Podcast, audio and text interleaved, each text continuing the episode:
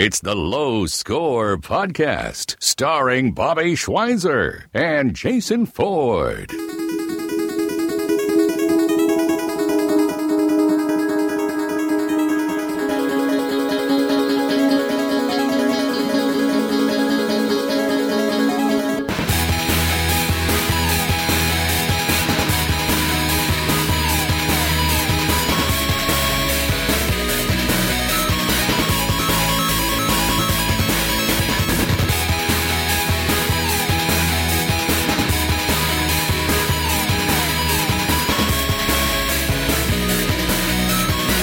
Now, here's Bobby and Jay. Woo! Thank you, Dude Walker. Dude, getting it done. Indeed. Hey, hi, Jay. Hey, Bobby, what's happening? It's been way too long. Way too long. We've been playing Borderlands for way too long. Or not long enough. Yeah, not long enough. Unfortunately, I screwed up our plans to play Borderlands forever, but we got some good Borderlandsing in today. It was good Borderlands. We finished up the Torque campaign and did a little bit of cleanup. Some other missions that were just hanging out there, unbeaten, difficult missions. So it's good. Okay, Jay. Hey, man. I have something. I brought a talking point to begin with. All right. This is like the McLaughlin group, but it's like the low score group. I was looking at IGN to see if there's any news that we're missing, because I want to find a good video game website where I can just go and read a bunch of headlines in a list. Dude, I agree so much. You know what's gotten okay? The new GameSpot is still terrible and staffed by terrible people who I don't like. Mm-hmm. However, they do now have a pretty efficient sidebar that just has news. Now, you have to watch out because they have like a main news feed that is either curated by humans or automatically, because that doesn't really change, and it tries to highlight the most popular stories. But to the left, it's a narrow column, is just the news they post in chronological order. Nice. And it is very, it's what I want. It's extremely dry, very informative. Like, that's good. Bullet point news. I think that's actually okay. The sidebar on usgamer.net has a pretty good news feed, mm-hmm. but just doesn't go back far enough. And you just have to keep scrolling. Uh-huh. So, but checking out IGN, I clicked on their news, and then I ended up clicking on the articles for some reason. Mm-hmm. IGN.com, for those who don't know. Headline of the year for a news or a video game story. Wait, so this is a feature? Or or is this you saying that this is the... This is me saying that this article is the greatest headline for an article ever. Okay. All right. I don't know how you can choose. The top 6 Assassin's Creed games.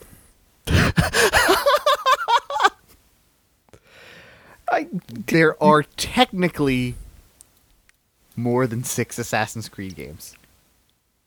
Okay, because there's the Vita one. Mm-hmm. So that makes 7, right? So there's Assassin's Creed 1, 2, 3, 4, Brotherhood, and what was the other one? The other Ezio one. Bloodlines. No. Brotherhood and Vanquish. No, God damn it. Brotherhood and...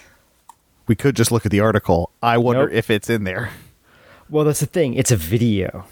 Oh, gross. Revelations. Okay. So then, all right. So it looks like there's actually quite a few side projects. Like I'm on this Wikipedia entry. There's 10 other games. What? There's Altair's Chronicles, which is a DS game. iPhone games don't count. DS games don't count. No, I think DS games would count. Not... They're real games, even though they're bullshit. Does a Vita game count?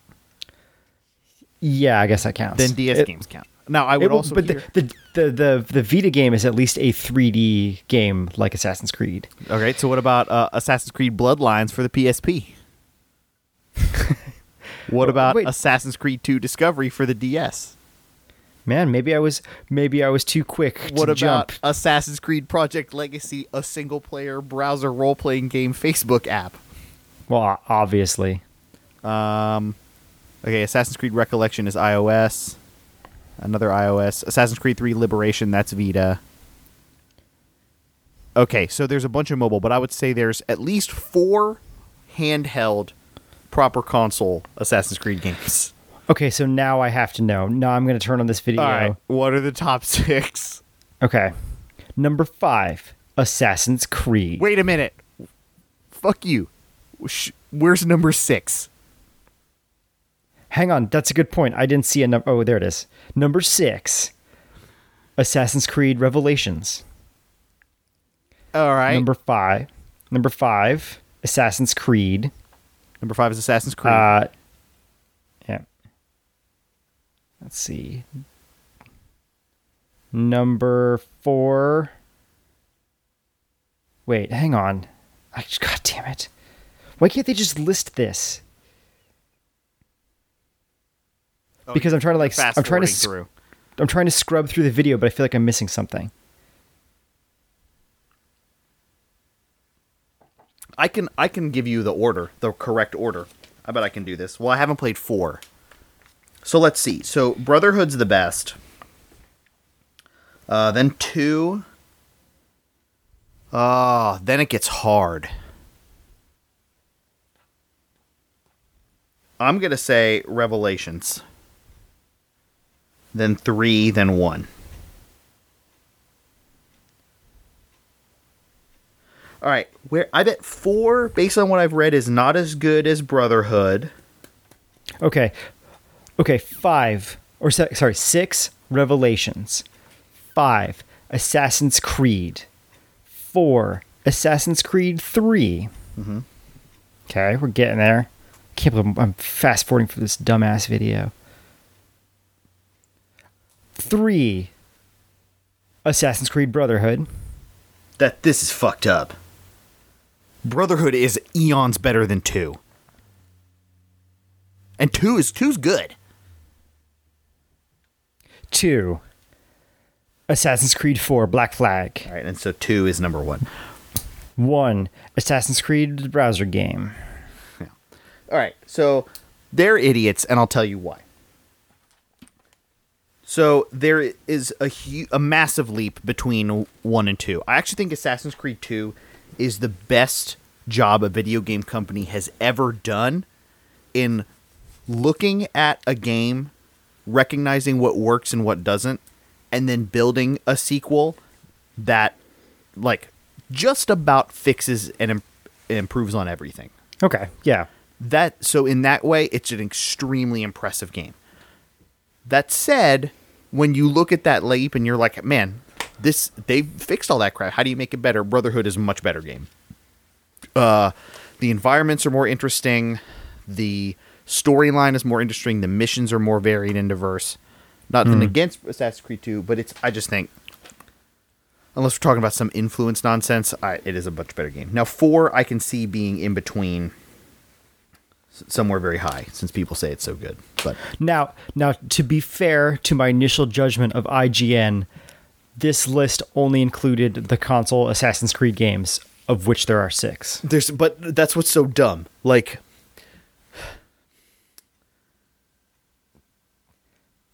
I knew they weren't going to slip in a DS game in the middle there. Okay, so there's no chance. Right. There's no chance they're going to do that. But then why?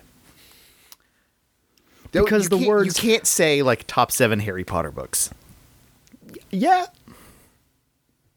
No, you can say, here's how I would rank all of the Harry Potter books. Correct. No, I agree. But you can't say, like, oh, we narrowed our list down to the 7 best. And then picked from How did you choose? It's so dumb. Oh, I hate the way headlines are written for the internet. It's just awful cash grab, clickbait nonsense. Does tuna fish salad give your children cancer? Click to find out. Yeah. Is your dog smoking weed when you're not at home? My dogs sleep a lot. Yeah, a lot, right? Lazy.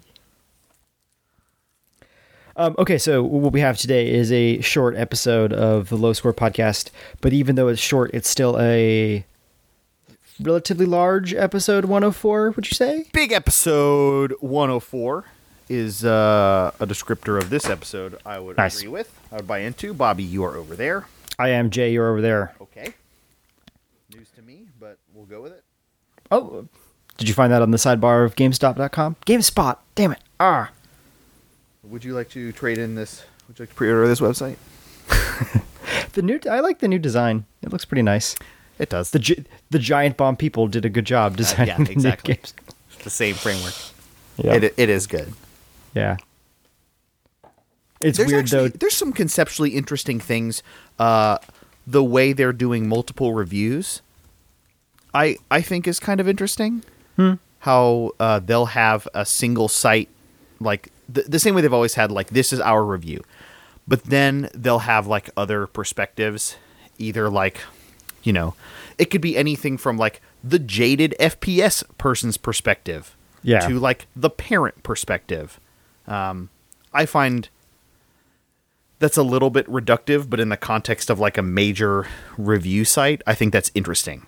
And for what they're trying to do, that reductivity in describing, like, this is my take on it, it can be maybe interesting in fostering discussion. I don't know. Yeah. I like that it doesn't... I think there should be something in between here's the official review and then here's, like, user reviews. Like, tags like that seem like a smart way to elevate and draw attention to more interesting reviews, even if it's imperfect. I tell you the one thing that I really hate about the website, though. Mm-hmm. I hate when you first scroll down and then the menu bar changes.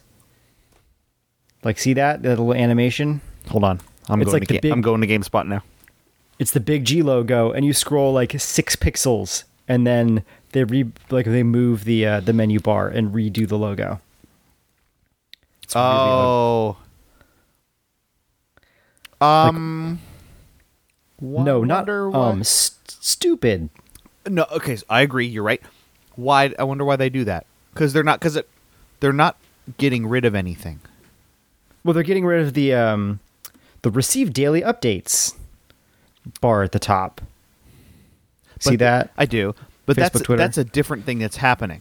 Like, when the G becomes GameSpot, it becomes a few pixels shorter, I guess, but they don't get rid of anything. Like, they're not saving any space. Like, I thought they would either, like, change the functionality somehow. Yeah. So, because then at least I could be like, that's still annoying and distracting, but they made a choice. It's so, like, okay, well, we don't need the search anymore, so I don't know. They're probably, I mean, they're saving at least like 40 pixels tall for this menu. So then why don't they just, and it's not transparent anymore. Okay. Right. But why? Why don't they just use this menu at the top? Yeah. It's idiotic. That's designerly bullshit. I hate that stuff. Does Giant Bomb do that? No. Not yet, anyway. I should send you, there was a video going around.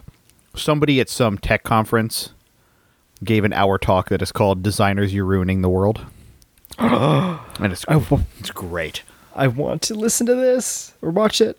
It's great, because when I first thought it, I thought it would be some, like, douchey TED Talk. It is not. It is, like, somebody's, like, 50-minute, like, conference, like, presentation, like seriously, like, you are getting in the way of yourselves. I was reading about another talk that someone gave, like, a big data symposium that was basically like, big data is bullshit. Uh-huh. It's like, thank God someone just said it. Someone important has said this thing. It is. So, as somebody, like, actively engaged in, like, Hadoop and all that shit, I completely agree with that sentiment. But there is, like, value in those technologies. But I think, sure. But, like, when it comes to applying for grants, they're like, oh, yeah, we want someone to study big data. No, that's like, dumb. That's dumb. That doesn't make sense. There are huge sets of data that require specific technologies to make sense of it. Mm-hmm. That is a reasonable thing to say. If you have a big website and you need to like analyze user behavior on your site, that requires capturing tremendous amounts of data, like what is displayed on every page, how interactions happen, and requires separate technologies to like aggregate all that. But there are really, that is like one of a very few really specific use cases. Right. You can't be like, oh, well, we should go out and get some big data for health. Right. I don't know what that means. We can improve health if we have big data for it. Like maybe, are you talking about the genome project? Because, okay, sure. That's big data. That's a lot with a lot of, so that's another thing I think people don't understand is that big data does not mean, all right, if we were talking about it in like Excel, it does not mean lots of rows. It means lots of columns. It means like really complex, multifaceted data. Yes. It does not necessarily mean lots of samples. I have a 2 terabyte table. Yeah. It's like Google invented all this shit because their shit blew up. Like MySQL could not do what they wanted to do anymore to build like search algorithms. So do you want to submit for a grant for big data? How about how would that even like what does that even mean? Like I'll tell you what, I have another idea. Why don't instead we go for some little data, aka what we've been playing? That I only have like 4 data points. So does that make you feel better? That sounds great. Okay. Let me first up. Okay, you first up. First up, Grand Theft Auto 5. Yes. I have played some more of it, and you have finished it. I finished it. I think that's a heck of a game. It seems like... Okay. Tell me if my perceptions are wrong. It seemed like out of the gate, people were like, guys, I don't know if you were worried or not, but 2 big old thumbs up. They've done it again. They've made an incredible game. Mm-hmm. I heard that. And then it seems like opinion has softened a little bit on that.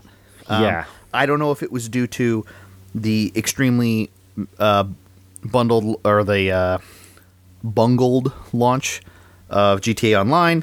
Bungled launch. Due to some of the, like, man, this narrative or is, yet again, like, really reductive and misogynistic and not so good. Or at least, maybe not the story itself, but the characters in some moments kind of casting a pall over an otherwise excellent game. I don't know. But would you also agree that it seems like reception kind of turned or softened? Yeah, I think part of it was a lot of people who got a hold of the game, like just like regular people or consumers, were like, yeah, this is good, but like I don't know what makes it tremendous. So the thing is when you read a review, you're reading a review of someone's total opinion and like that moment that they had at the end of the game where it all came together. Is something that you have to like strive for, right? Like you're not going to hit that moment and that feeling of the way that everything came together in your first couple hours of playing. Right. So you're like, they've gotten cool. The game as a whole entity. Right. Yeah. As opposed to like what the quick look does, which is like, hey, I think you're going to like this. Like there's some stuff in here. Right. Like that to me is the way that people would approach a game when they first address it.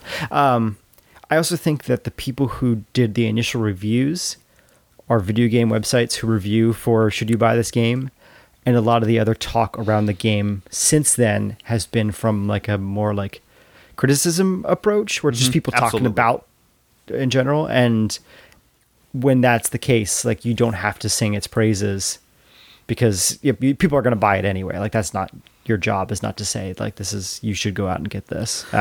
Right. Which means that you can do other things with that space where you're writing. So I am on the camp of, I think GTA 5 is a really excellent game. In a lot of ways, to me, it felt like a Rockstar victory lap. Some of the muted responses, and I think if I came at it from this perspective, I would agree. A lot has changed in video games between 2008 and 2013. Yeah. Not a lot has changed in the world or in the type of game that the people who make GTA want to give you. So for a series that was kind of constantly growing and evolving, you definitely see the game improving in a lot of meaningful ways, which I'll talk about.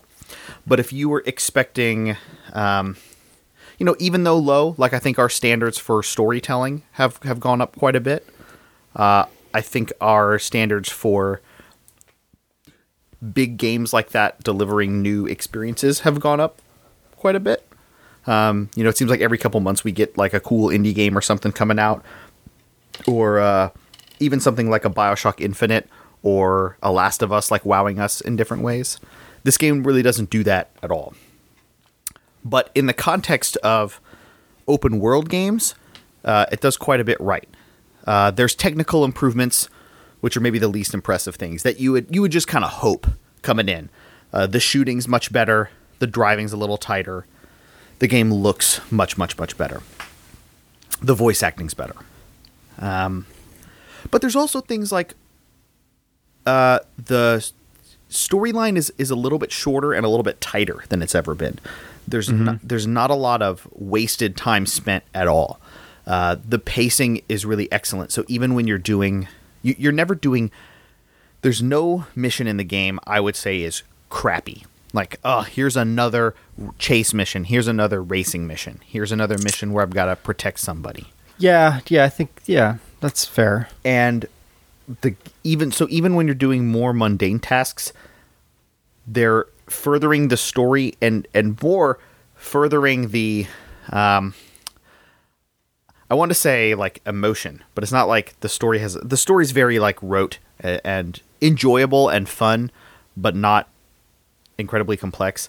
But there's a sense of tension and release that ebbs and flows in a really, really impressive way.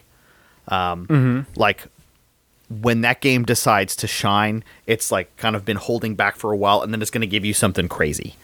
Be it in the final heist or in a mission that just kind of spins out of control, and all of a sudden you're like chasing a falling plane that's on fire in like a dune buggy. There's neat little missions like that I think are cool. I think that's helped a lot by switching between the three characters. I think by doing that, dug themselves out of a lot of holes where there's not a lot of people you meet. In fact, I don't think there's anybody in the main story you meet that just seems like a random person who you're going to hang out with for 5 missions. And then like, that's their little arc. They all feel important. Yeah. They all contribute to the story, not just like the life of this person or a day in the life of this person. Right. And I still feel like, nobody does a better job than them of making the like environment you're in feel like a living, breathing place. Even games like certainly Saints Row, I don't think aims to do that. Like I never felt like connected to the place. No. Sleeping Dogs felt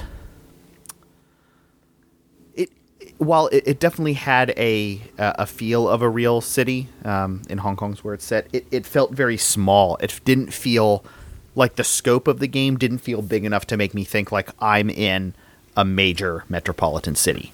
It made me think like there's little snippets and microcosms, and they video gamified this city. Sure. In the way that like there's those transitions from the like outer suburbs to the ritzy suburbs, to the downtown area, to shopping areas, to industrial areas, to beachside areas. Not to mention the whole like northern surrounding counties that make it feel like a very lived in place. I don't know. I know it's not sitting there mapping LA 1-to-1 or anything like that, but somebody did a very smart job of like of capturing and organically recreating a space. By the time I was done with the game, I was like, I wished there was more, which I guess is always a good sense for any game. I really liked the way that the game ended. Both in terms of story and gameplay. You know, they do a nice, you know, so you do the last heist and there's at least one more mission after that. I won't say anything about it. We can maybe discuss it one way after. After you beat the last heist, everybody should save their game. And like, okay. Like in a different save slot. All right. So yeah, I think that game is great. And I said at the beginning, it feels very much like a victory lap for them because while I don't have anything or much in the way of like big negative things to say about it, I kind of feel like this is the last time they can get away with that. I feel like because they took so much time from GTA 4, because they did a lot to improve this type of game, especially with Red Dead, also a little bit with LA Noire, and it's the end of the console generation. I think they can kind of get away with that. But if, you know, in 3-4 years they put out GTA 6, and you know, I guess we say this after every GTA release, but I'm not quite sure where they go from here. That's just incremental improvements, if that makes any sense. Yeah, it is also hard for me to envision what they could do. So I can clearly see, you know, using. It's not going to be the same because we'll be in a new hardware generation, but the same thing to pick another location. And just, you know, flesh out another open world game there. But I feel like at that point that would just kind of dilute things. And, you know, maybe I would imagine something that's more along the lines of the structure of LA Noire, which you can see some of that stuff cropping up in GTA 5. You know, like, it really is focused, aside from, you know, they're the Strangers and Freaks missions and little side things. Like, game's kind of straightforward, you know. You drive to the one place, you do the big missions, you drive to the next place, you do the big missions. Like, yes, you're traversing a large space, but it almost feels like there's an open world game adjacent to the GTA 5 single player game. Correct. Yeah. But not in the way that I think that most open world games do a really crappy job of just filling your time with bullshit, which is nice. Like, yeah, they don't. Right, as opposed to Saints Row 3, like, you have to do, which is a great game, but you have to do every one of the, like, side mission content things at least once, and they're terrible. I think they're just awful. And then they kind of, like, you go away, but they, like, go out of their way to at least expose you to them awkwardly, and then, like, get right back to the story. Like, GTA 5 doesn't do any of that. Like, you can buy property in GTA 5 if you want and then do missions for that property and they give you money. I don't even know if the game ever tells you you can do that. Like, you just have to realize that there's real estate signs, and it's completely incidental. Like, you don't have to, like, there's no real negative to not doing it. You can go and play golf and tennis. They never tell you can do that. Like, yeah. And that stuff is really, like, that is the stuff I enjoy about this game. It has, much like RDR, that same sense of discovery of things to do that you didn't think about. And that's kind of the fun. The fun is not in the old open world sense of causing mayhem. It's the fun of just seeing, where can I go? Like, I'm just going to drive up this mountain and just, like, see what's over here. Where does it take me? I'm going to try, like, I'm going to steal a boat and, like, figure out how far I can get on it. Can I, like, go, you know, can I cut straight across the state in a boat? And, or finding golf or any of those kinds of other activities. So I do like the focus in it. But I just something's not clicking for me, and I don't know what it is. That's part of why I brought up the little preamble at the beginning. I don't know if obviously you're busy and it's a long game and stuff, but it also seems like there was a time when Bobby was GTA man. Yeah, I feel like that time has passed. When Bobby was GTA man was Vice City and San Andreas. So it's been a while. But you love GTA 4. You beat that. I like GTA 4. I don't love GTA 4. Oh, yeah. Really? Oh, yep. Boy, do I love GTA 4. I know. Still, I think my favorite. My game of the year that year, I believe, was Dead Space over GTA 4. I forget what mine. Dead Space is excellent. It is. It was excellent at the time. It was very new and different. But yeah, I play so many open world games. I spent the entire summer playing open world games. I spent the last X number of years playing open world games for my dissertation. And so I've seen so much of it. I know what works. I know it doesn't work. I just, it's hard for those to feel kind of special for me. And I felt the same way about Saints Row the Third. You know, I liked the main story missions. I didn't like doing any other stuff. I didn't like the city all that much because it's boring. Yes, I still feel like you just didn't play enough of that game. I played so much of that game. I would keep hammering on it, and it just never got better. I think here's what I will say. I think I've said this before. As a fan of that game, the Giant Bomb crew had no idea what they were talking about. That I don't think they understood that game, like the humor in it, scratched a specific itch for them that inflated their enjoyment of that game beyond reasonable levels. Like, I just want to underscore, I think that's a good video game. When they start talking about it in the same like sentence as Skyrim, hard to take them seriously. And so I think also like being exposed to that talk before you played the game, I wonder if that has also like gone from like the reasonable expectations of like, this is a very good open world game to this is something really special, you know? Well, I have no aspirations that it would be something really special. What I'm just saying is that I rarely liked the things that I was doing in that game. That's like plain and simple. Like the combat that I was doing, it was okay. The, you know, ridiculousness of the missions was okay. Like, see, that's the kind of thing I actually think the combat is something they get really, really right. Even before the game gets really ridiculous. Oh, sure. The guns feel great. For a third person action game, that game shoots really well. For an open world game, it's incredible. Yeah. Best shooting and action in an open world game. I don't know, again, holding it up to another third person action game might be a little tough. But like shooting 40 gang members in a warehouse, like it's just, you know, that kind of stuff wasn't fun for me. But going back to GTA 5. Okay.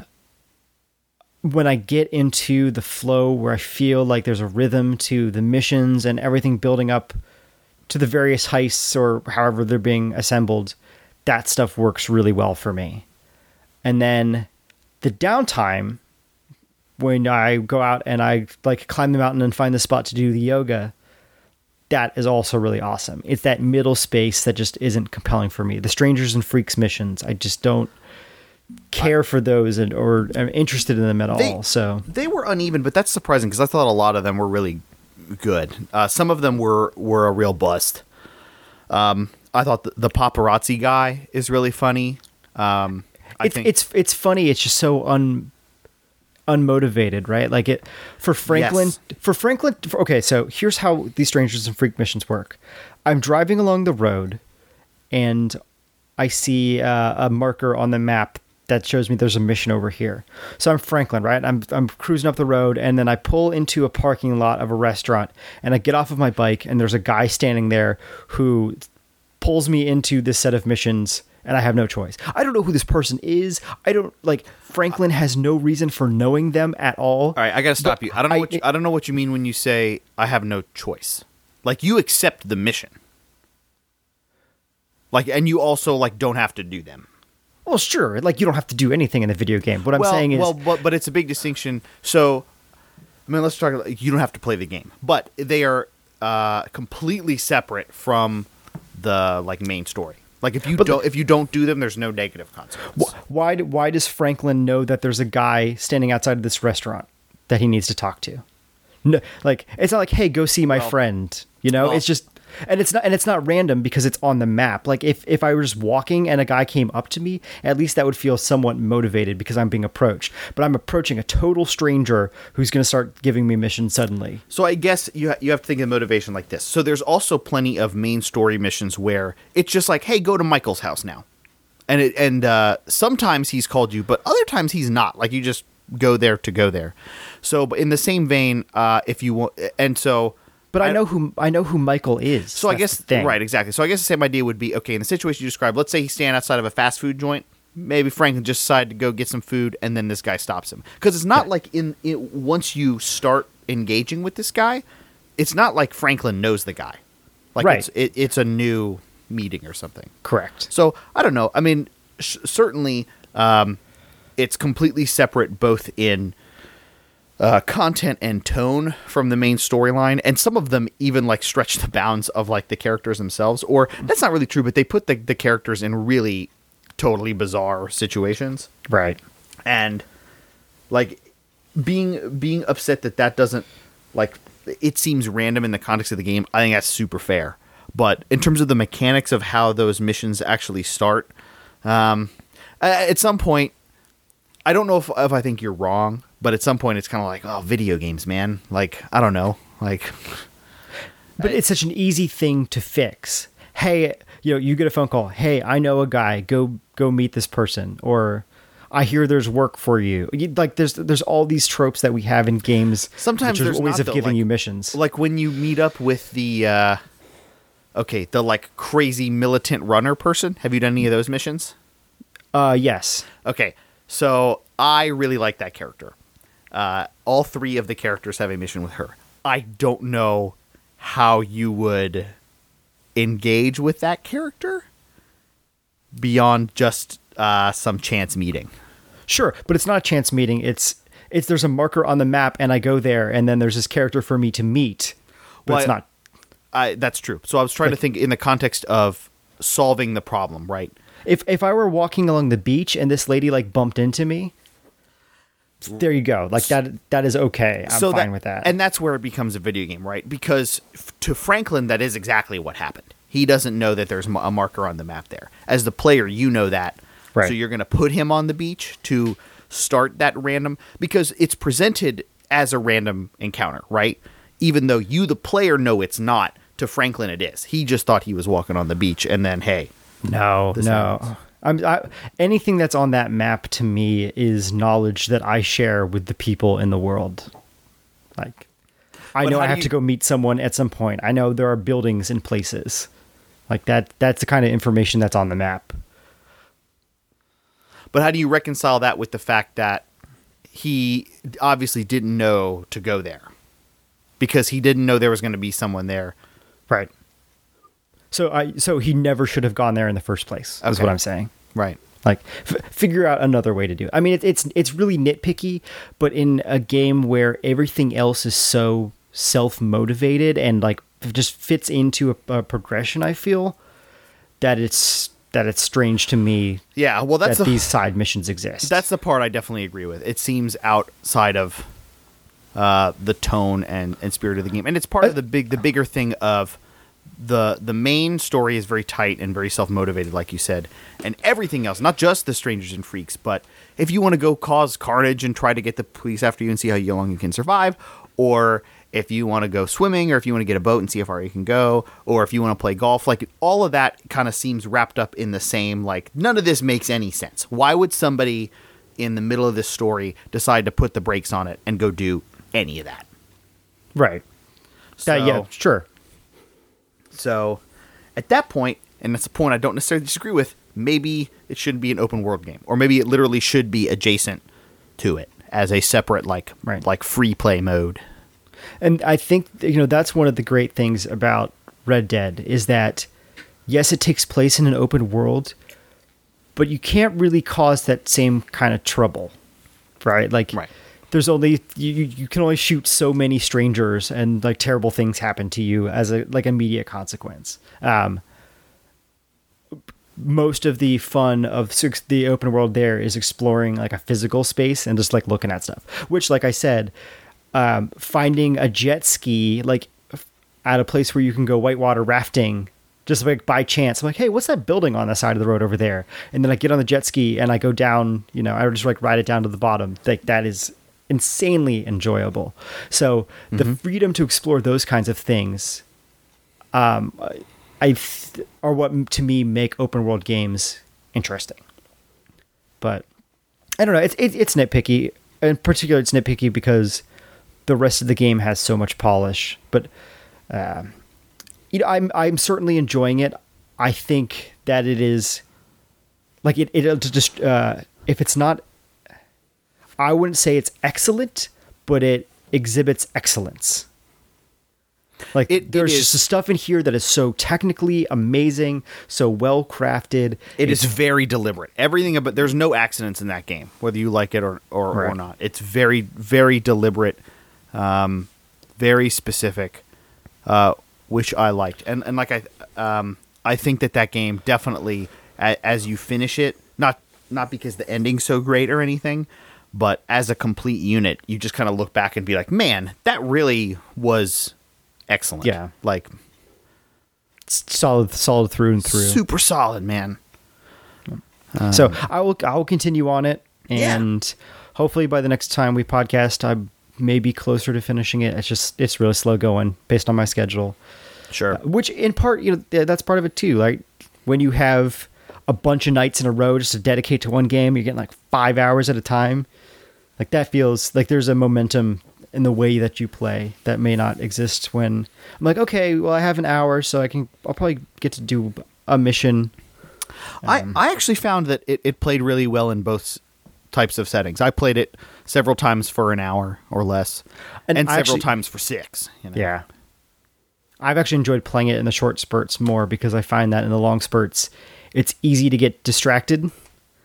Yeah. Even if you want to be like main storyline and the whole thing, just like shit comes up and maybe you're driving somewhere and you suddenly die. And you're like, oh, I have to do this whole thing over. Or like, I'm just going to go, like, I'm going to try to go this way or climb the mountain in my car and see if I can like make a shortcut out of it when I really should have just taken the freeway.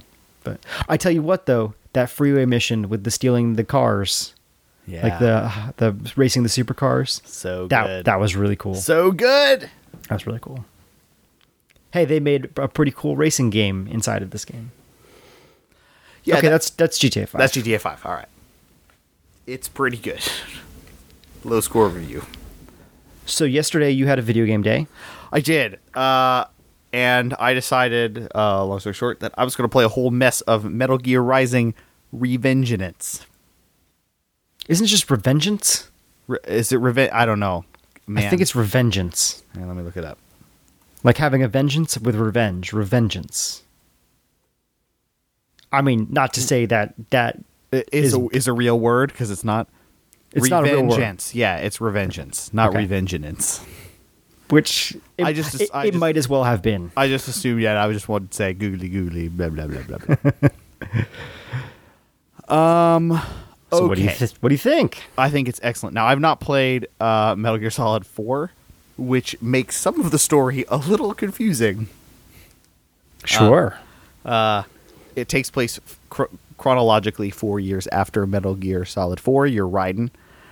If anybody doesn't know what this is, let's back up. This game came out this year, early this year, right? Like February. It is co-developed by Konami, Kojima Productions, whatever, and Platinum Games. Platinum, who is the makers of? What are their biggies? They did Bayonetta, Vanquish, Mad World for the Wii, The Wonderful 101, and they're also doing Bayonetta 2. They're the Clover people. Right, exactly, the ex-Clover people. So again, when I say Bayonetta, Vanquish, Mad World, we're talking about crazy go-nuts. Over-the-top action. Over-the-top action. So I think I said to you before this is a Platinum game. Don't get confused by the fact that it says Metal Gear or that the Kojima Production logos come up. There's some nonsense story stuff that lets you know that it's in the world of Metal Gear. But this shares like no gameplay elements. They sometimes kind of say like, you can do this stealthy if you want, but you don't. You just attack like a crazy person. It is one of the best-looking console games I've ever played. From the character design to the fluidity of action to the environments themselves, it is outstanding. It's a really good mix between button-mashy, just I'm going to hammer the X and Y buttons all the time, gameplay, and hey, I need to actually think and execute combos a little bit, or there will be consequences. It's kind of medium difficult, not super crazy hard, but sometimes I have a lot of trouble, and when I do, I'm like, okay, that's because I'm doing this, and I need to slow down and like be a little bit more methodical, and then I think I'm going to be fine. Okay, yeah. It's supposed to be pretty short. I'm a little more than halfway through. And I don't know, like I think it is super special, like it, totally random. Like I think I said to you earlier, if you didn't know what this game was and you were a huge Metal Gear fan, I think you might be a little confused as to the game you're playing, because it doesn't play anything like that. Right. Although, like I said, story-wise, while it's a very limited amount of story, what's there, you're like, yep, that's the kind of weirdo conspiracy nonsense that I expect from my Metal Gear. Like, yeah. There's a lot of cyborgs in it. Cool. Big boss fights, which I guess is a hallmark of the Metal Gear series. Big boss is in it. No. So far, no boss. Snake, no boss. I don't know. None of that. Hugo Boss. There is Hugo Boss. There's also Boss Tweed, which I was surprised at. Huh. As well as just quite a few tweed jackets. Huh.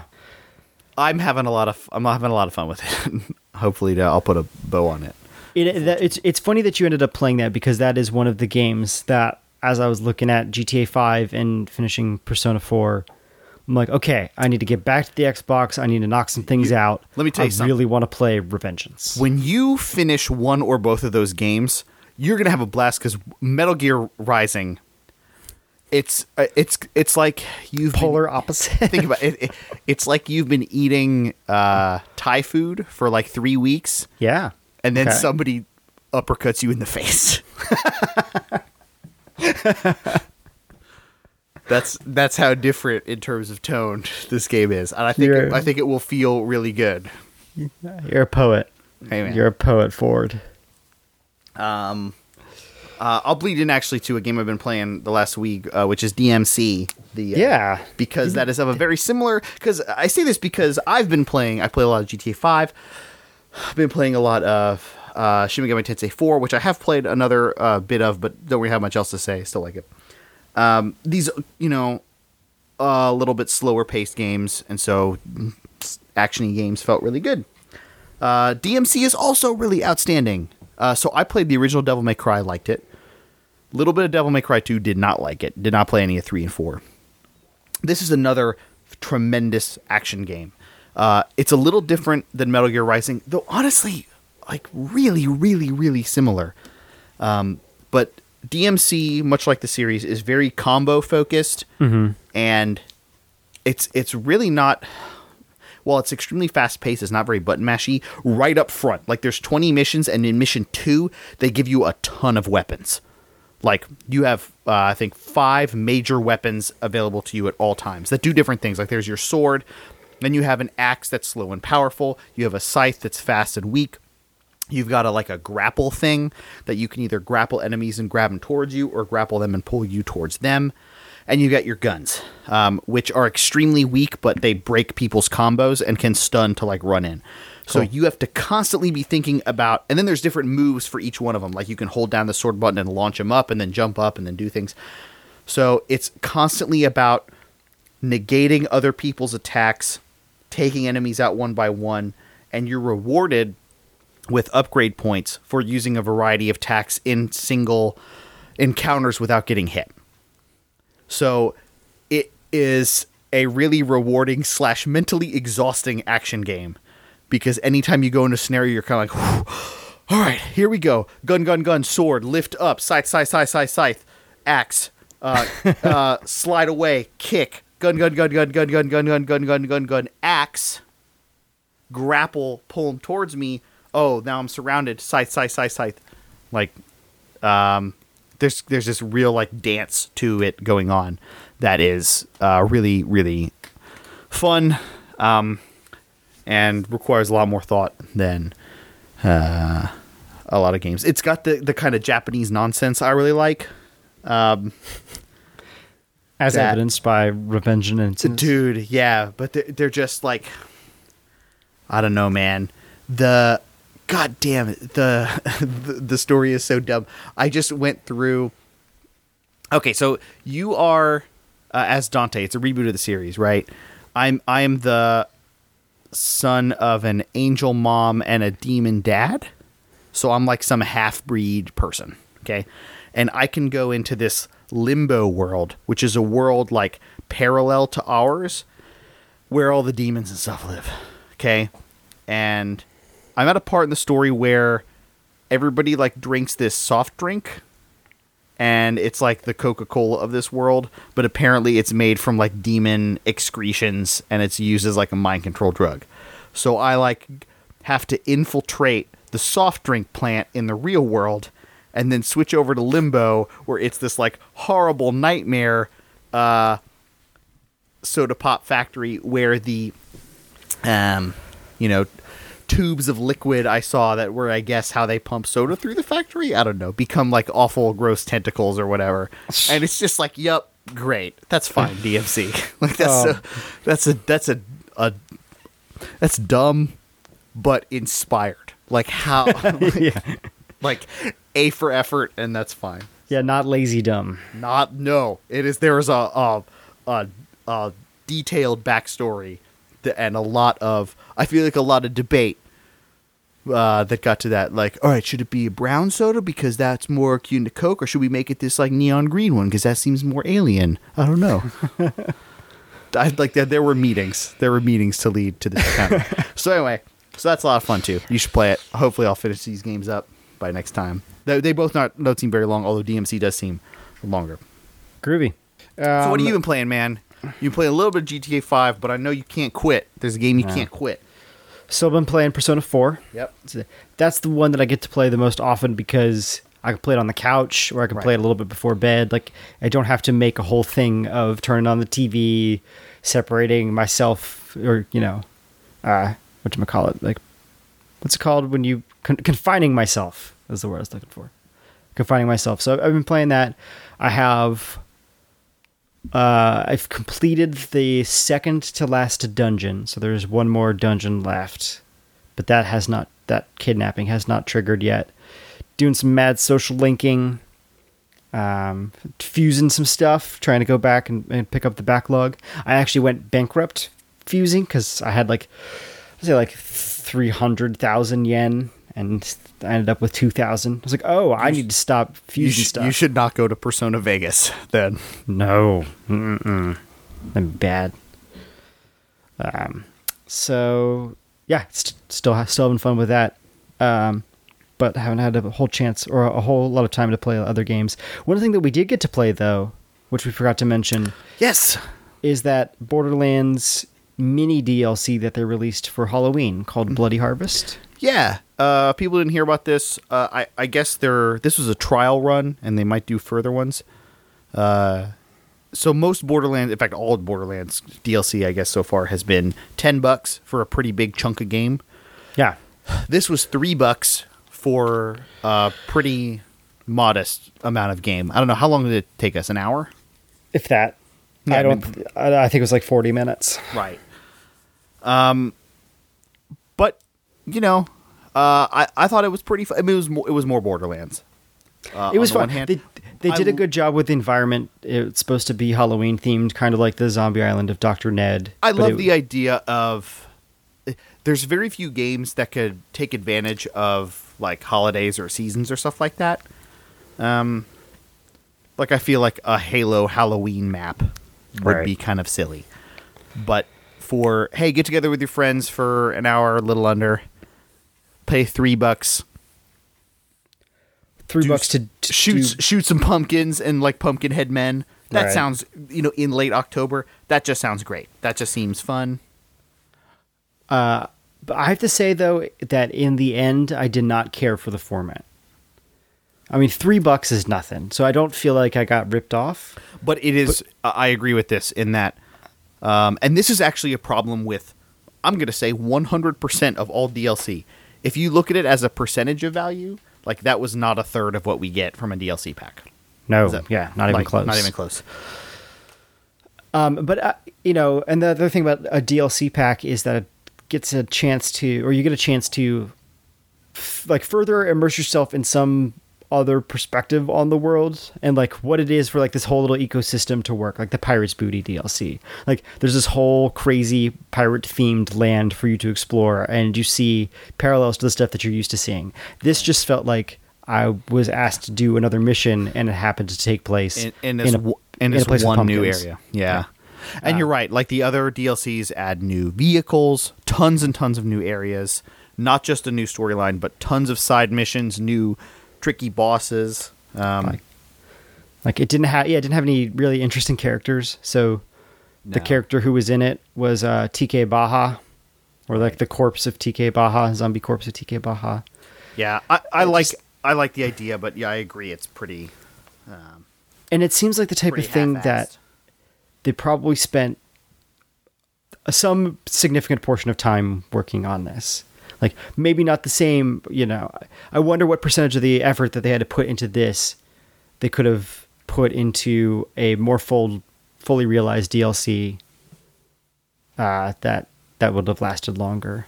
I just felt unsatisfied by the end of it. Mm-hmm. I agree. So that's it. That's everything we've been playing. All right. Okay, so we got two things left in our short podcast. The first of these, you're fully committed. We have 2 weeks to go.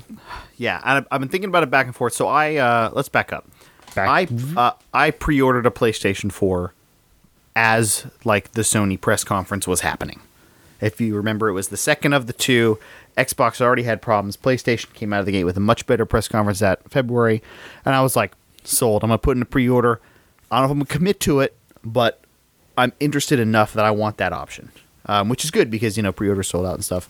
So it's nice. It's a pre-order on Amazon, so you can release it before they charge you with no consequence. And I got to be honest, like, after Watch Dogs got delayed, after the launch lineup was released, thinking about that from a value standpoint, I'd pretty seriously considered just dropping it and being like, I'll get it at some point. It's like, well, yeah, why now? Why am I bothering now? Then I go back to the other side of being like, all right, I'll probably not. I've never bought a console like on launch day. Never. I got my N64 really close, like a month and a half after. Mm-hmm. I've gotten plenty of things like the Christmas after, like the GameCube and the Wii. Mm-hmm. And I think the Game Boy Color. But anyway, never like been a launch day guy. Never done that. And I feel like this is the time. The time is now. The choice seems clear. Why you have the income. I have the income. I've been saving up. Well, I've specifically, you know, it's been a good year for the side gig thing with a governor election going on and whatnot. So, yes, I'm like, I can do this. Let's do it. So now the question is, I'm going to buy the damn thing. What do I buy with it? So when I look at the list of what's coming out, there's really only one game, and that's Assassin's Creed 4. That's a game I know I want. I've liked every game in the series to varying degrees. It's getting fantastic reviews. Done deal. Okay? Done. So now, in a normal world, well, there you go. Do I really need more than one game? Especially not when it first comes out. No. Yeah, sure. Nah. But if people have not heard, the week the PlayStation launches November 15. The week it launches at Target from the 10th through the 16th, they're offering a buy two, get one free video game deal. And it apparently extends to the PlayStation 4. That's bonkers. That's bananas. So assuming, you know, by the time I get there, it's not some kind of crazy barren wasteland. Sure. Which is a possibility. I can maybe pick up 3 games for the price of 2. Yeah. But the problem becomes, which games do I get? So we've already identified one valuable game. Are there 2 other games I could reasonably spend $40 on and make it make sense? You know what? I'll even go further about the value proposition. Since I was happy to pay for Assassin's Creed 4 at $60, let's say which of these games is worth $30. Okay. Are you looking at the list? Do you have any? I have the list ahead of me. So here are the games that are going to be available. Okay. So on discs, things you can buy in the store, the Sony titles are Killzone Shadowfall and Knack. Yes. Okay. The third-party titles are Angry Birds Star Wars, Assassin's Creed 4. You already got that. Call of Duty Ghosts, DC Universe Online, FIFA 14, Battlefield 4, Just Dance 2014, Injustice, Gods Among Us Ultimate Edition, the fighting game, comic book fighting game, DC fighting game, Lego Marvel Superheroes, Madden 25, NBA 2K4, Skylanders Swap Force. I mean, it's slim pickings. It's slim pickings, dude. This, I mean, like I said, I was thinking about going back on the console purchase. But here's the way I see it, though. Okay, I would be inclined to say go for the first party titles, the Killzone and the Knack. Mm-hmm. You know, you've never played Killzone, right? Any Killzone? Nope. Nope. So that's a new experience to you, as opposed to like Call of Duty Ghosts or Battlefield 4. So here's the other thing, though. Call of Duty and Battlefield, well, especially Call of Duty, don't drop in price. The first party ones surely will. Yeah. I mean, I guess not in the next 6 months. Yep. You'll see sales, but I don't disagree with you that. So Knack as the like one new thing on the list, even though I'm not all that interested in it per se, seems like a pretty reasonable candidate. I think so. I think you have to go with the games that make this unique, right?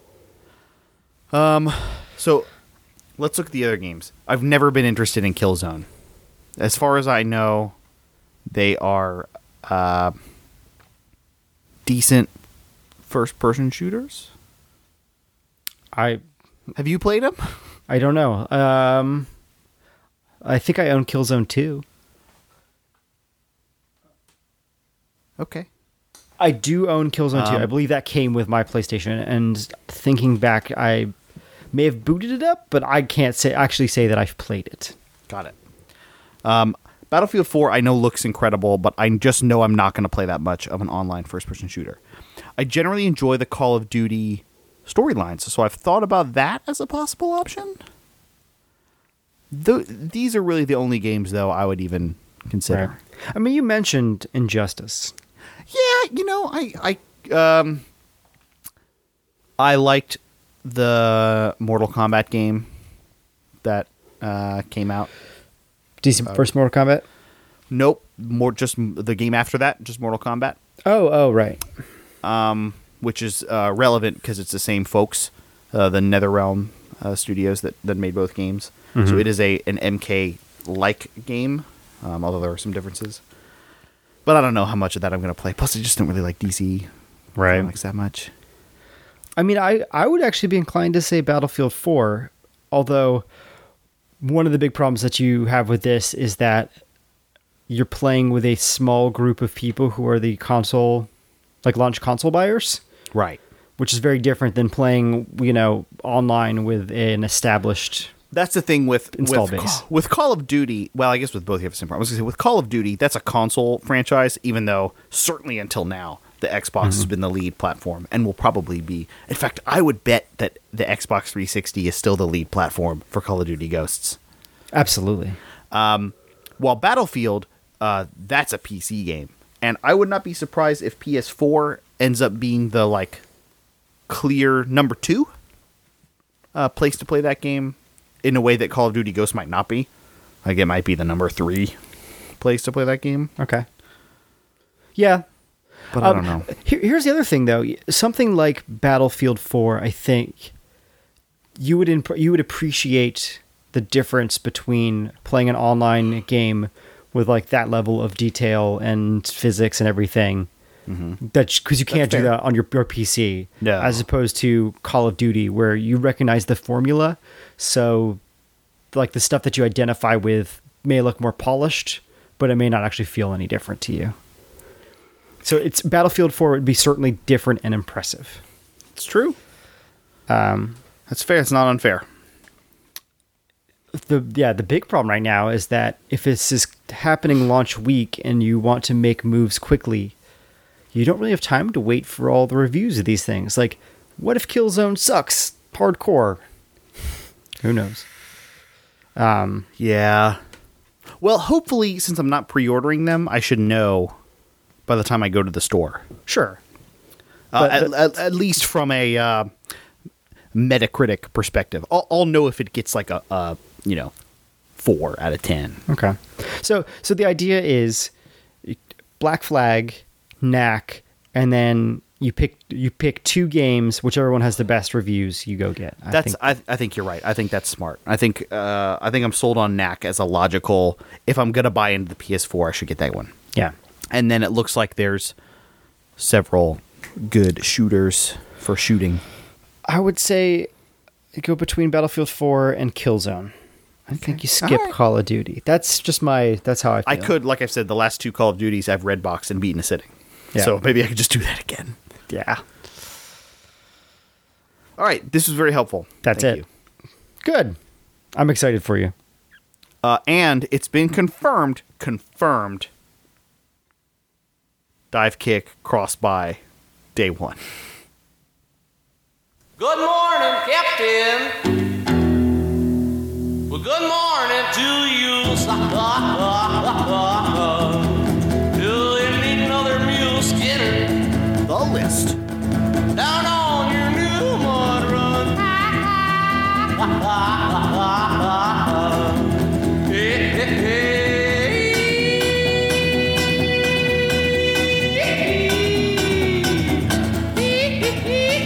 Jay, we did not punch the list this time. We did not. No. We ran it back for yardage. Keep trying. Okay, and we got downs and points. Yes. And we, those are both things you would want. Okay, well, we went for 2 and got the conversion.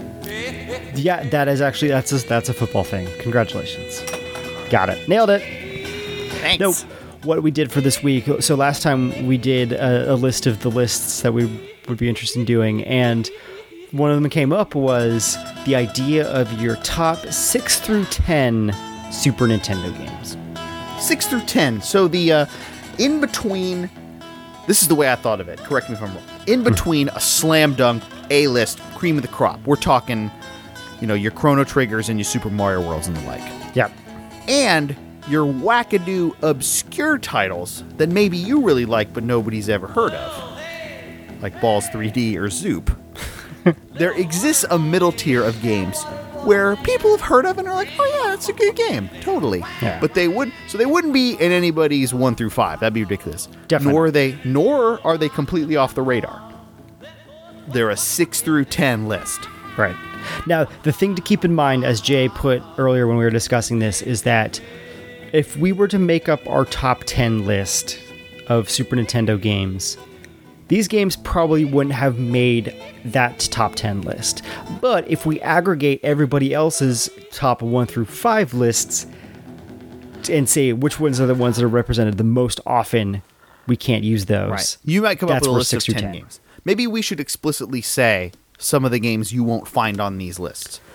You won't find, you said, Chrono Trigger, Super Mario World. Absolutely. Final Fantasy IV, Final Fantasy VI, no way. No Super Metroid, no Super Mario RPG.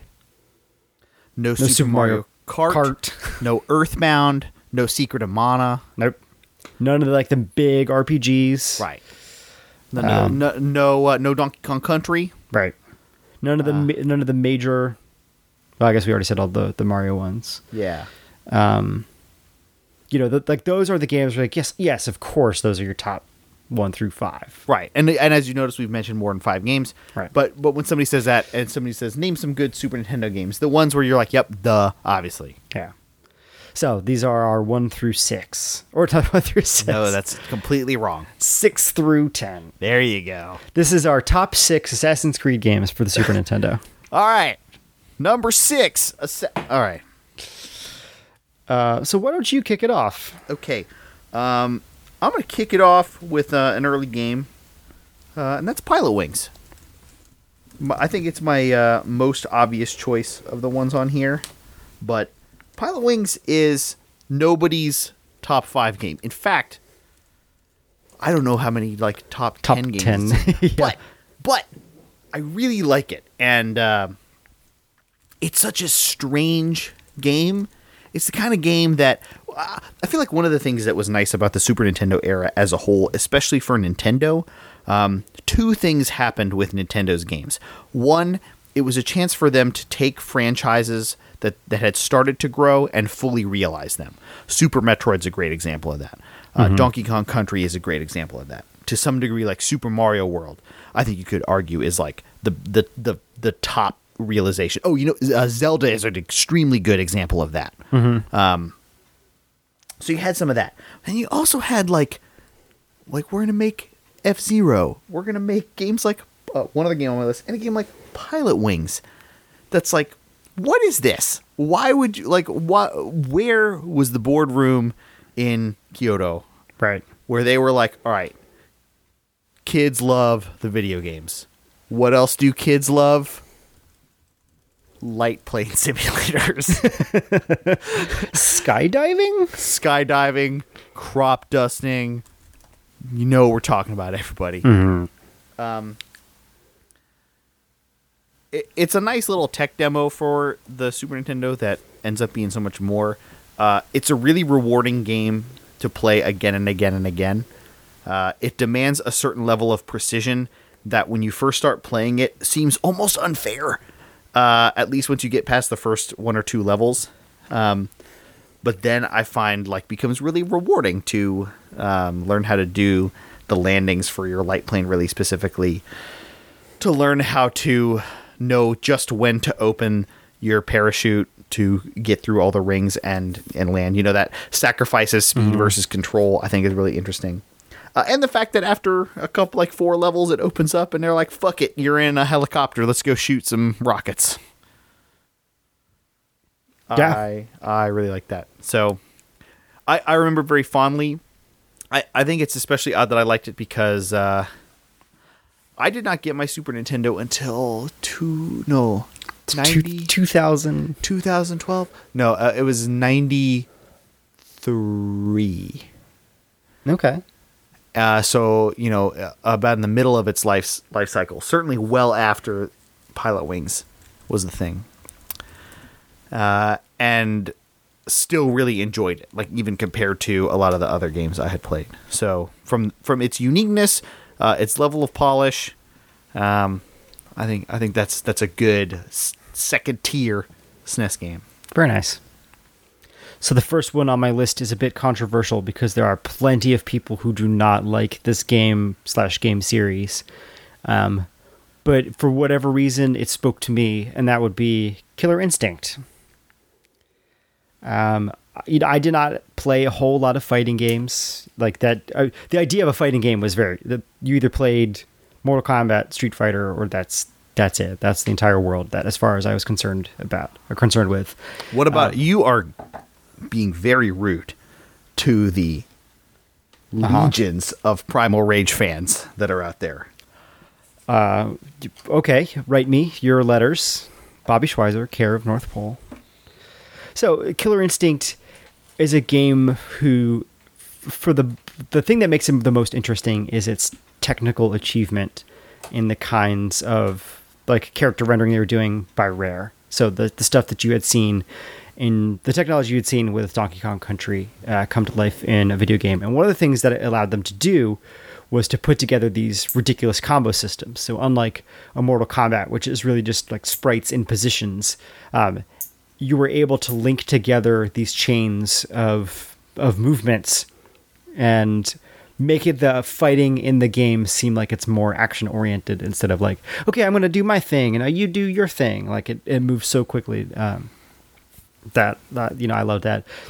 It also just a cool set of characters, especially to choose people or things that are not necessarily human. So there are a number of human characters, but there's other stuff mixed into it as well, which you didn't necessarily get. Like you got some offshoot human-like things in Mortal Kombat, say, but you did not have like a Spinal or a Fulgor or like a fighting robot. And I just, top to bottom, I just think that game has a whole level of detail that makes it really compelling. Okay, so Killer Instinct, obviously not especially not a game that holds up. Certainly not a game that would be a launch game on a new console generation. Oh, you know? Dip. Though poorly priced. But no, seriously, I think that's actually a really great pick for a couple reasons. One, the game was extremely impressive when it came out. I remember liking it. It was a great, it looked fantastic. Very cool, especially from a kid. It's interesting hearing somebody older like Jeff Gerstmann roll his eyes like when he saw something like Donkey Kong Country, you know, being like, I guess it's pre-rendered in 3D, but it looks like ass on these consoles. I didn't think that about Donkey Kong Country, and especially not Killer Instinct. Like, I thought it looked very impressive. And from the time it... In a way that Nintendo does not now, like, it was a very cool extension of being like, yeah, this is... When people say, like, Nintendo doesn't care about, like, gamers anymore, it's because we remember them putting out games like Super Metroid and Killer Instinct and Earthbound. Right. Mm-hmm. It was a very cool, like, thing for them to do, and a very cool thing for them to be interested in, I thought. Right. Yeah, Killer Instinct is not going to be your flagship character, easily identifiable thing. No. But it was particularly pushing a relatively simple technology in an interesting way. Yeah. And combos are fucking awesome. I don't care what anyone says. The more hits, the better, until you get to Marvel vs. Capcom style, which is just like made up hits. I just love that we now have our annual MAGFest ritual where I need to really beat you badly. Just destroy me. We just have to take 5 minutes every year and just play a couple rounds and be like, yep, okay. Mm-hmm. And then move on with our lives. Yep. It's just putting me in my place. I don't know. I don't know if it makes you happy, but it makes me happy. Next game, Mario Party is next. Or no, Mario Paint. I cannot read my own handwriting. Yeah, Mario Paint. Oh, great choice. Mario Paint is next on my list. This is a game I got at launch. It was a bundle from I think it might have been from Sears that came with Super Mario World and Mario Paint. Mario Paint seemed like fucking magic. Like, I would go to school and they had KidPix, and I would go home and be like, fuck you, KidPix. Yeah. Because I have the coolest paint simulation toy I've ever used. KidPix can't animate. It cannot animate. It can't animate with Mario jumping on, like, Game Boys and fingers to make sick sounds. God damn it. No, absolutely. It's such a weird thing. I have no idea where Mario Paint emerged from. It definitely seems like let's throw it against the wall and see what sticks. It almost seems like this was something crazy that only entered my mind when I was looking at my Super Nintendo games coming up with this list. That seems like a game that would come out of Wii Nintendo. Like, yeah, that. Yep. How perfectly would that fit with, like, the Wii Fit and Wii Music style of toys? Or sure, or, it's like an expressive toy. Yeah, totally. That they're putting out. Like, that seems kind of like a no brainer, especially with the Wii Remote as a mouse analog. Like, that, I don't know, when Wii Fever was at its height, that seems like something that could have been really successful. If I remember correctly, when the DS came out, people were calling for a new Mario Paint because now we had a stylus. There you go. And also another good application of that. Although not on the TV, not being able to share it. Like, being able to make animations and then, like, friend code them to somebody. That seems like something that Nintendo would be really into. I don't know. Yeah. But it was a cool toy then. It was really impressive. It was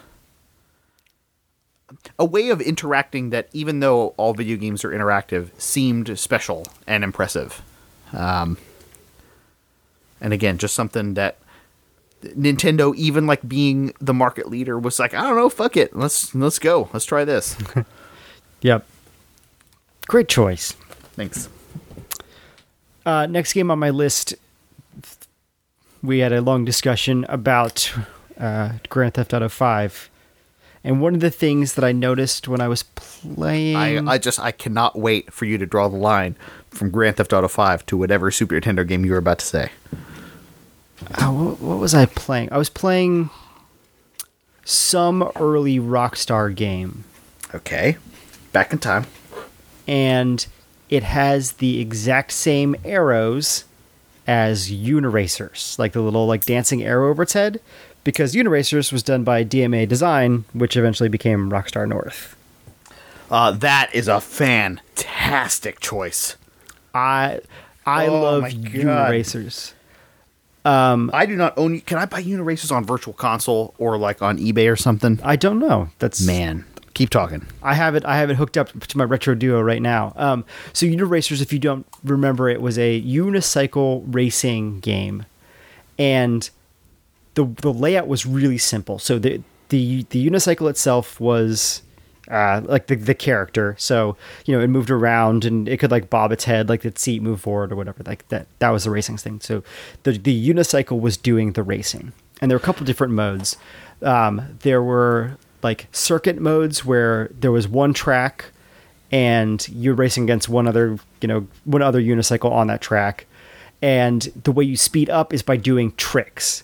So you like jump and you do spin and jump and you do spin. And as you spin, you gain more and more speed. And the game, because its graphics were extraordinarily simple, it was just a simple like pipe that was like sideways on the world, like doodle jump style. Was your track, and so you could like do like big spins and move down. It was able to draw that stuff really fast. You got a real sense of speed in that game. You can draw a very, very, very straight line from Uniracers to Trials, if people are familiar with Trials. Okay, yeah. Trials, I think, but that, fast. Yes, it's much, much faster, less like brutally difficult, but still that same like you've got to jump and you're flipping around and right. And if you fuck up, brutal. And then there were other modes too. So there were time attack modes. There were drag races. There were score attacks. So there'd be like a half pipe, and you just do tricks in the half pipe and go on. And it was awesome. It's just such a cool game. You need to find it. Emulate it. It's not on Virtual Console, but it does hold up extremely well. Love it. Love Uniracers. The third game on my list is Mega Man X. Not to be confused with Mega Man 10. I thought we said no Mega Man X. I thought we said yes Mega Man X. Oh, it's fine. It's fine. It's a bubble game. How about that? Okay. No, you know, it's not a bubble game. I'm going to say it's fine. You're fine. Yeah, I mean, it's so I don't know.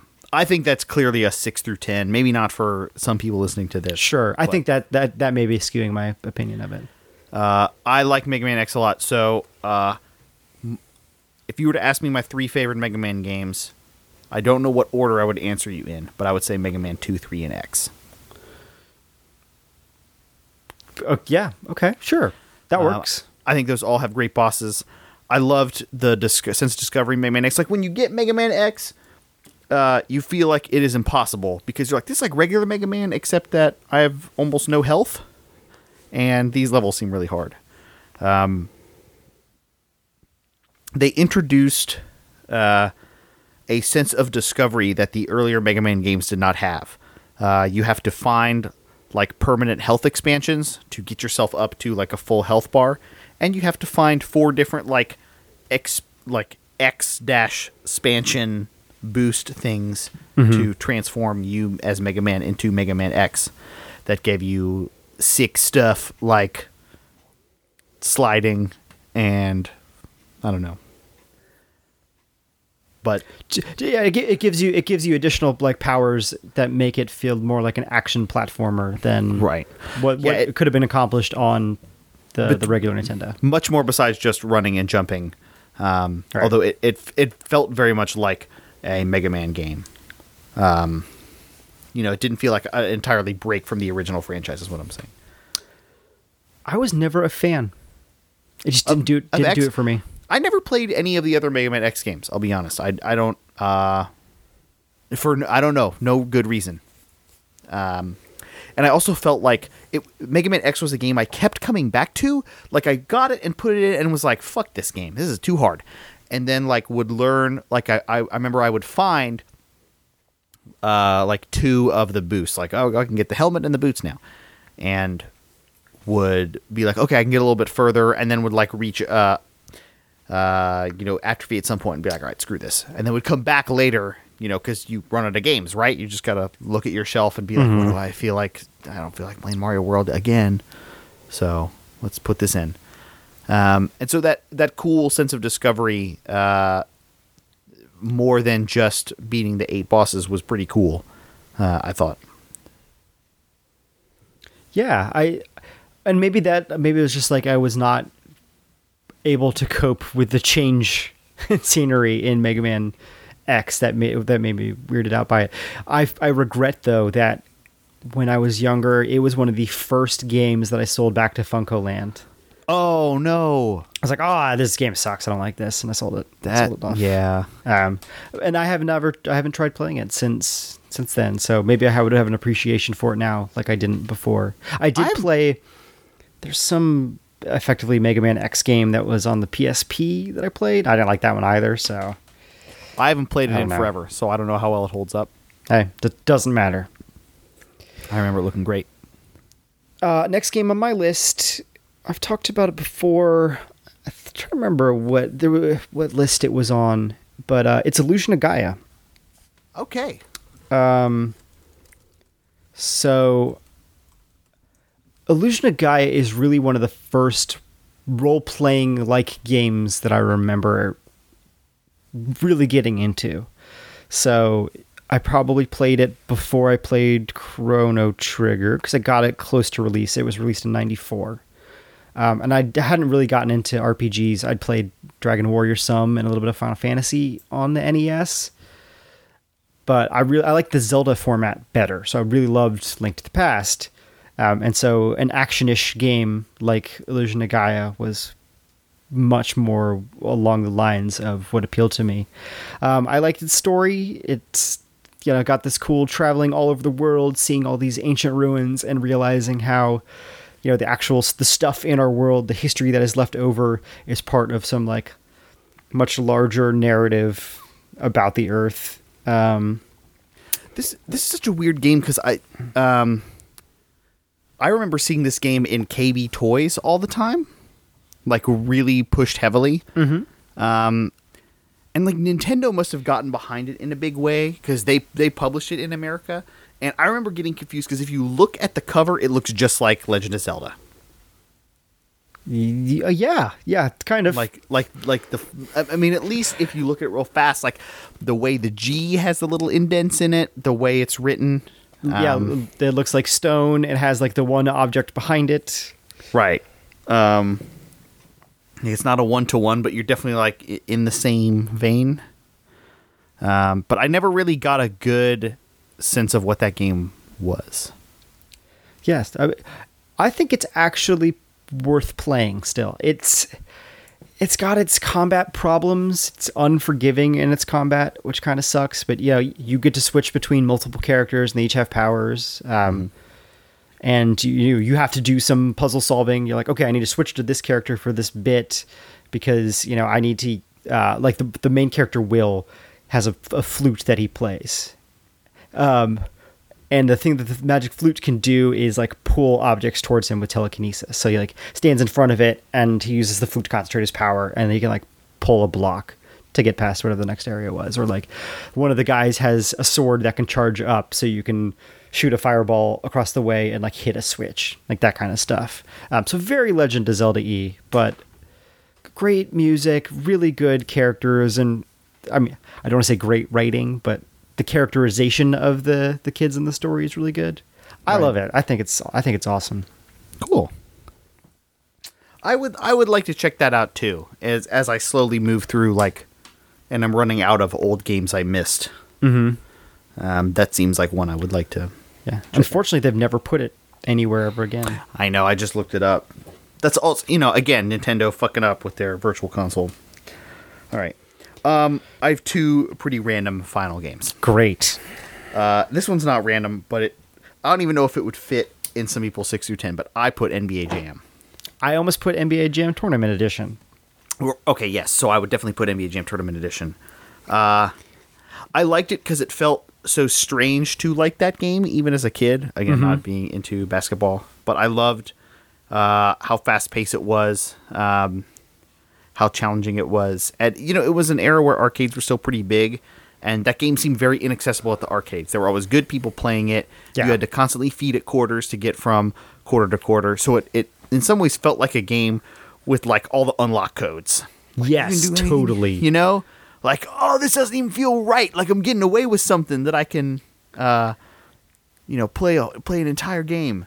It was certainly, I want to say, the first game that I ever associated with, this is the arcade game coming home. Like, there's so many things that were arcade ports, but finally it was like, oh, I could play this awesome arcade game in my house. I agree. I think even more than Street Fighter and Mortal Kombat, which seemed like good facsimiles of those games, but something about NBA Jam, even if it's not accurate, like it felt like the game, like coming home. That goofy sports game too is something that, with maybe the exception of Blitz, but even that I don't think was quite as successful, ever captured that same idea again. And they've tried to remake NBA Jam and have never really gotten it down. That seems like such an easy, like, you know, what do we call indie games that aren't indie? Like $10, $15 games that aren't indie? Small budget games? Do we have a game for that? Small games? Small games? We used to say XBLA games, but now it seems like Steam and PSN are also viable platforms. So that's anyway. Yeah, you know what I mean. So the most recent NBA Jam that they put out, I can't remember. It was a Wii game, right? It was a Wii game and a PSN game. Yeah, it was free on PSN at some point. So I own it, but I've never played it. Of course not. Cool. Yeah, of course not. Why would I play a game that I own? Okay, next on my list is, here's my only Nintendo, well, I guess what I would consider like a Nintendo-developed game is Super Punch-Out! Okay. I absolutely loved Super Punch-Out! I don't think I'd ever even touched original Mike Tyson's Punch-Out! Before this game. Alright, that makes sense. And it was, to me as a kid, it was accessible because I recognized that what I was doing, it was like looking for patterns. It's one of the things that's great about it is that it's extraordinarily colorful. Like it has a great color palette. All the sprites are really large. So they do like a good job of making the characters that you're boxing against be, or how, like, you know, have their individual characteristics, not only in their movement patterns, but like what you think of them as like a personality, even though they have maybe 4 or 5 lines of text. It's like, oh yeah, I know what Gabby J is like, or, you know, I know what the Ryan brothers are all about. Those guys are dicks. And it was one of the first games that I actually remember being good at. Like, like demonstrating some mastery over and figuring it out and be like, yes, this, I'm actually good at this video game. I'm not good at video games, but this is one that I can beat. Like if I put enough time into it. So it's, I haven't played it in so long. I have no idea if it holds up, but back then I loved it. Cool. Yeah. I only think I've played that game once or twice and not when it was current. But I played a lot of the original Punch-Out! And really liked it. I remember thinking Super Punch-Out! Looked really cool.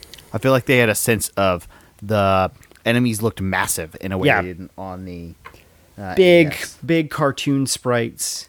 Yeah, it had like a real widescreen feel. Yeah, and the quick camera in that game, the position of the game, the viewpoint of the game is much closer to the action than it is in original Punch-Out!, where you get to see a lot of the ring. Like this is like up close. You are really translucent, more so than, you know, the original game. Like, yes, your whole body was there, but it's like your big torso is kind of in the way, but just faded out just enough. And you could see your gloves. So they did a good job with it. Yep. All right. Your last game. My last game. All right. So we were playing Borderlands 2 earlier and lamenting the lack of friendly co-op. Mm-hmm. What if I told you there was an incredible friendly co-op game back on the Super Nintendo? It didn't have drop in, drop out.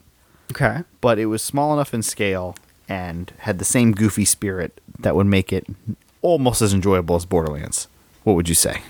I would say, tell me what it is. Zombies Ate My Neighbors.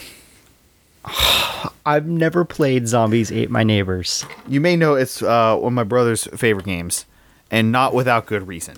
It is a Konami-developed game. It's, I don't even know what a type of game it would be. It's top-down, like, shooter, I guess? Yeah, shooting.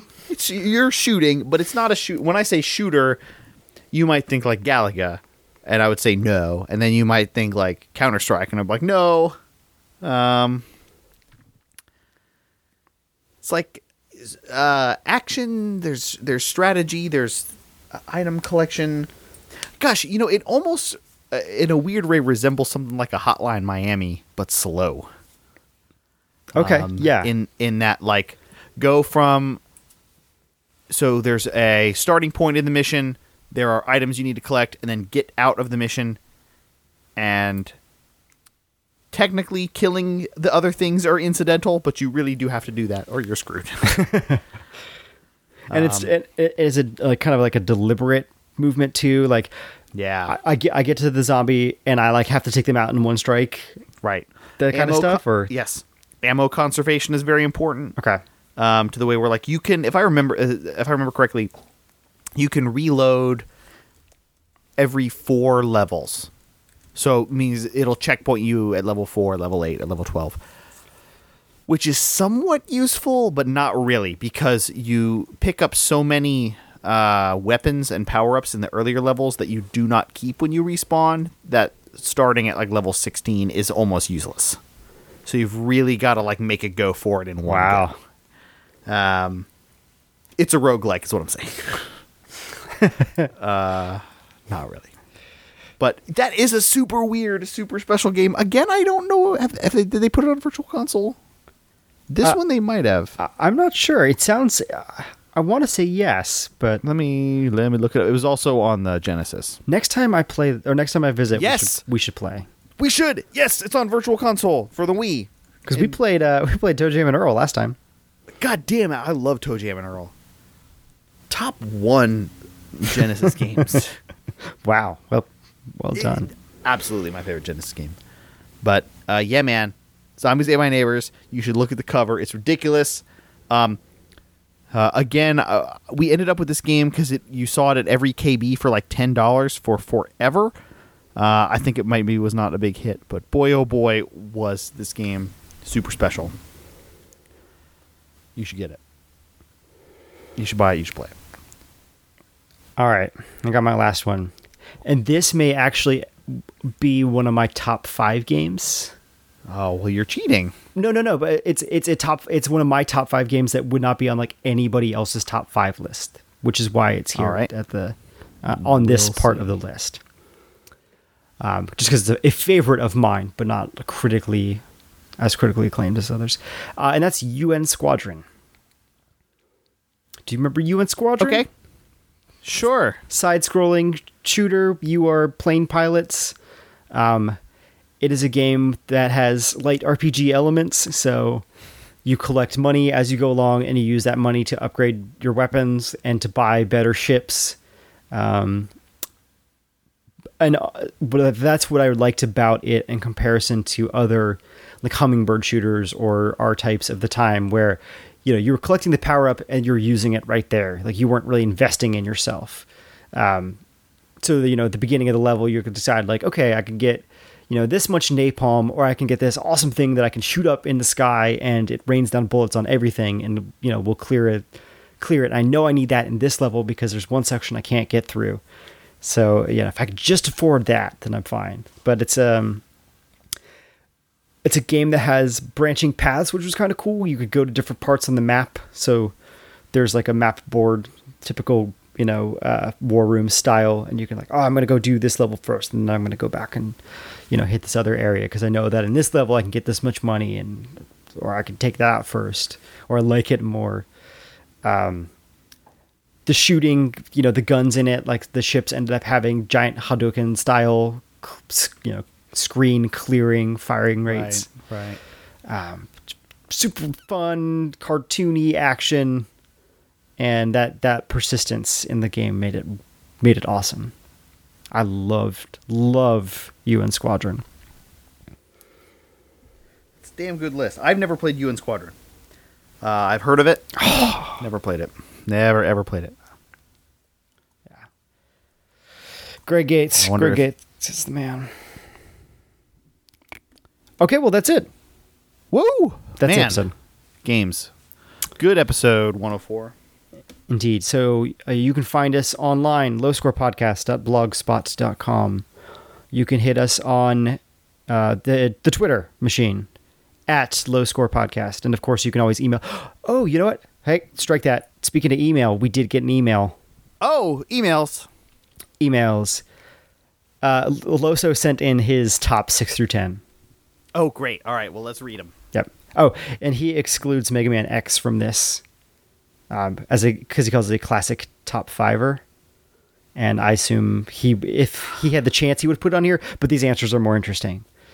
So, Loso's answers are: number 10, Lufia 2: Rise of the Sinistrals. Mm. Number 9, Kirby Superstar. Okay, which one is Kirby Superstar? Is that the minigame collection? Yes. Yeah, that is a great game. Absolutely. I don't think I've ever played it. Strong. The golf minigame, A+. Rad. Number 8, Ogre Battle, March. No. Am I thinking of the right game? Or is that Kirby's Dream Course? I don't know. He says, huge variety between the different sub-games. Dyna Blade, The Great Cave Offensive. Incredible. Right, so I think I'm right about that part. But I think when I think about the golf, I'm thinking about Kirby Dream Course. Okay. And he says, and a bunch of neat minigames as well. It also has a DS remake, apparently. No kidding. I am thinking about Kirby's Dream Course. I'm going to Amazon. I might pick up Kirby Superstar for DS. Next game on the list, Ogre Battle, March of the Black Queen. Okay. Yep, of course. Super Street Fighter 2 Turbo.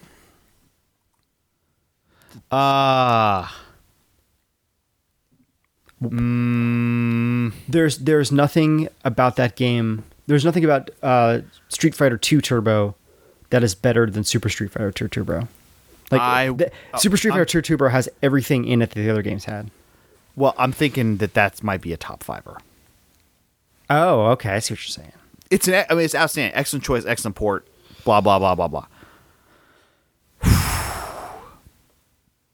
I personally did not put it on there for that reason. Okay.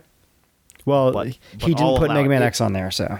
I guess that, all right, fair enough. Bobby, I just Amazoned Kirby Superstar Ultra for the DS. It's $45. How much is it used? $11.94. Yes, there we go. You can't trust those new prices. Fair enough. And then number 6 on his list, I know you're a fan, Donkey Kong Country 2, Diddy Kong's Quest. Hell yeah. Great choice. Yep. In my opinion, the only good Donkey Kong Country game. Because Dixie kicks butt. Fly around. And Donkey Kong is not he doesn't control very well. And then when they introduced Baby Kong in the third one, he just controls shitty like Donkey Kong did. So that is Loso's list. So if you have a list that you want to send to us, you can send it to lowscorepodcast@gmail.com. Or if you can fit it in 140 characters or maybe 2 tweets, you can tweet us at lowscorepodcast. Yep. And of course, as always. So do you want people to say something on Twitter about us? I do. Do you have something they can say? I do. You should say just barely at lowscorepodcast is in my 6 to 10.